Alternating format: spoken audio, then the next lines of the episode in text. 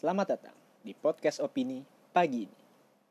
Anda sedang mendengarkan segmen Waktu Monolog Sendiri.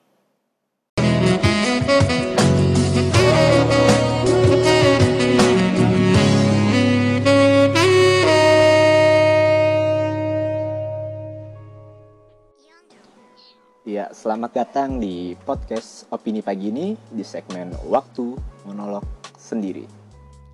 Jadi di segmen ini gue mau bermonolog tentang point of view gue soal keresahan yang gue atau mungkin kalian yang dengerin ini pernah ngalamin. Dan mungkin dengan kalian dengerin ini kalian bisa memahami atau menemukan perspektif baru untuk tahu keresahan yang orang lain rasakan. Nah, di episode waktu monolog sendiri yang perdana ini, gue mau ngomongin tentang memendam masalah. Jadi pertama-tama ini gue bukan psikolog atau orang yang ahli ngomong masalah beginian. Ini cuma sekedar pemikiran gue berdasarkan keresahan yang pernah gue alamin yang nggak bisa gue sampaikan uh, secara langsung gitu sama orang lain ngobrol secara langsung dengan orang lain mungkin kalau ada kalian yang dengerin ini merupakan uh, psikolog atau orang yang paham tentang problem sosial, kalian boleh ngasih saran atau tambahan dan mungkin kita bisa berdiskusi bareng selanjutnya. Kita bisa atur lah untuk ya adalah obrolan-obrolan yang membantu untuk ngobrolin soal masalah pribadi gitu. Untuk solusi untuk masalah pribadi kita. Nah, jadi, gue mau mulai. Jadi setiap orang pasti pernah ada momen uh, di mana kita nggak bisa nyeritain masalah pribadi kita ke orang lain, bahkan ke orang yang terdekat sekalipun. Mungkin takut terlihat lemah, mungkin ada trauma yang didapat di masa lalu, atau takut kelihatan konyol jika menyampaikan suatu masalah kepada orang lain. Pada intinya, ya orang yang mendam masalah takut dijudge oleh orang lain dan lebih nyaman memilih untuk tidak menceritakan masalahnya kepada orang lain. Orang yang memendam masalahnya sendiri ini menandakan ketidakpercayaannya dia terhadap orang lain bahwa dia akan mendapatkan respon dukungan atau mengerti akan kondisi yang sedang rapuh. Mungkin juga tidak percaya diri menghadapi respon dari orang yang diceritakan. Sebagai suatu metode perlindungan diri, agar orang yang memendam masalah sendiri itu tetap menjaga perasaan mereka agar tidak semakin hancur karena takut dengan reaksi orang yang malah nantinya mungkin akan menjudge mereka gitu. Dan pada akhirnya ya orang yang memendam masalah sendiri ini ya lebih nyaman uh, menyimpan masalahnya sendiri dan tidak menceritakannya kepada orang lain. Nah, gue pun juga begitu.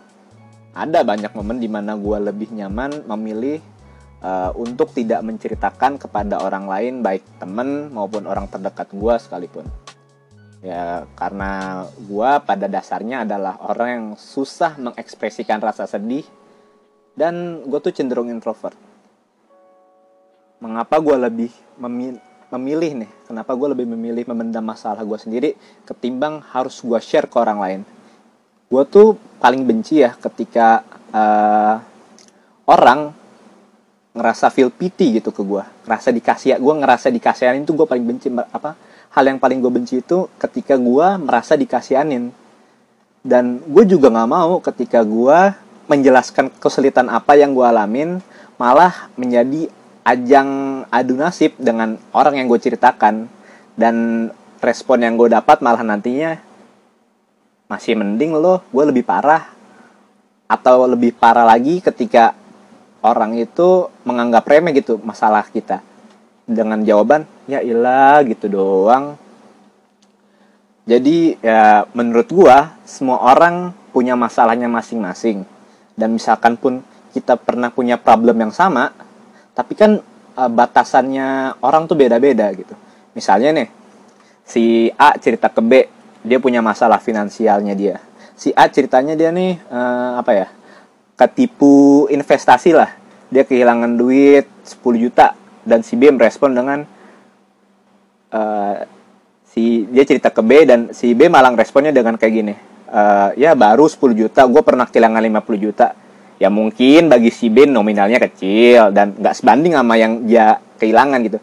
Tapi kan si dia nggak tahu si A ini ternyata dia ini bertujuan berinvestasi untuk ya untuk memenuhi kehidupannya lah untuk uh, mungkin sebagai uh, masa depan dia lah. Untuk masa depan dia gitu kan. Nah tapi si A ini dia meminjam dia tuh nggak punya dia tuh nggak punya 10 juta. Jadi tuh dia mungkin punya 8 juta atau 7 juta dan sisanya dia tuh harus meminjam ke orang lain untuk investasi tersebut. Karena itu si A sekarang harus bisa menghidupi diri dia dan di saat yang bersamaan dia tuh juga harus membayar hutang. Nah sedangkan si B memang punya tabungan 150 juta nih dari awal nih dan kehilangan 50 juta. Jadi ya menurut gua emang lo berdua tuh sama-sama have a bad day lah jadi tapi nggak fair gitu ketika kita membandingkan masalah kita dengan orang lain dan memandang remeh masalah seseorang. Kita nggak pernah tahu kan orang itu punya nantinya bakal punya mental illness atau emang punya mental illness depresi nanti dia malah jadi depresi kita nggak tahu dan lo mungkin bertanya kan uh, lo bisa cerita ke orang terdekat kayak keluarga, sahabat atau pasangan. Gue nggak tahu ya kalau uh, kondisi kalian gimana. Tapi dalam kasus gue, ini dalam kasus gue nih, orang tua gue ini adalah tipe orang tua yang strict dan dan cenderung konservatif. Dan dari gue kecil sampai gue SMA, sampai gue lulus SMA, gue tuh gak pernah deket dalam artian gue nggak pernah punya quality time yang banyak dengan mereka gitu. Karena gue karena bokap mostly dinas jauh. Sedangkan nyokap gue adalah wanita karir yang bekerja sampai malam. Jadi jarang gitu gue punya quality time dengan orang tua gue jadi ya gue merasa ada suatu jarak dan gue menganggap akan tahu gitu respon mereka bakal kayak apa. Dan ya memang pada akhirnya gue menemukan uh, teman yang bisa menjadi tempat menceritakan masalah gue kepada seseorang yang bisa paham dan ngerti. Dan ya jumlahnya sedikit.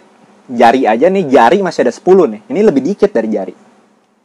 Gue gue emang punya banyak teman tapi nggak semua dari mereka bisa jadi tempat gua mencurahkan masalah. Dan lo dan lo semua juga begitu kan maksud gua. Ya lo semua yang dengerin ini nggak mungkin lo punya masalah terus lo umbar gitu ke semua temen-temen lo gitu. Kalau bukan yang emang deket banget. Uh, terus begitupun uh, ketika gue punya pacar gitu gue punya pasangan gue tuh nggak pernah cerita ke pasangan gue kalau gue ada masalah pribadi gitu.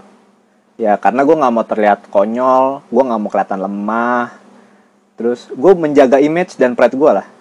Gue bercerita juga kepada temen yang emang udah gue anggap trusted. Dan itu pun gue nggak bisa menceritakan semuanya mas masalah gue hanya highlightnya aja tanpa gue kasih tahu terlalu detail. Dan syukur mereka bisa mengerti dan beri support buat gue walau, walau gue hanya menceritakan sebagian cerita doang.